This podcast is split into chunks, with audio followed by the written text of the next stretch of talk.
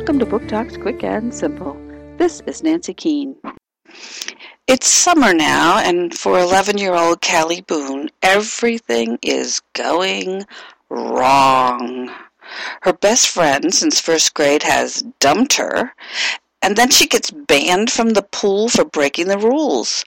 So she's stuck at home with her weird family doing chores. A new neighbor, skater boy, named Hoot, moves in next door and seeks her friendship.